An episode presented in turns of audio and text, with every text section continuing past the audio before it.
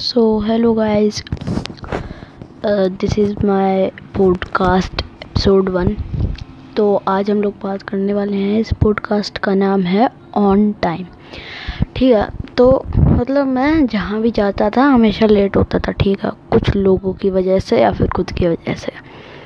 तो let start the story now तो एक बात है, एक महीने पहले की, जब मैंने और मेरे बेस्ट फ्रेंड्स फ्रेंड्स ने जूम मीटिंग बनाने का सोचा था ठीक है?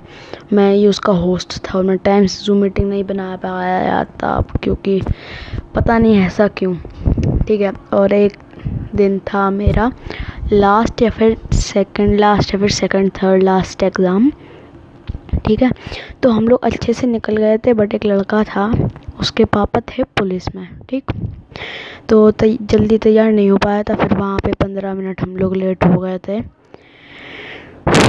तो अब जब पंद्रह मिनट लेट हो गए थे, तब फिर वैन वाले अंकल चले थे, फिर बहुत एकदम भगा के स्पीड में चले थे, फिर मैम ने दस मार्क्स काट दिए थे, ठीक है? और नाम वाम लिखवा लिया था एक रजिस्टर में। तो मेरे दस मार्क्स कट गए थे, विक्रांत के कट गए थे, यश के कट गए थे बट दक्ष भैया के नहीं कटे थे, क्योंकि वो पता नहीं, क्योंकि उन्होंने कोई एक्सक्यूज़ वगैरह बना दिया होगा।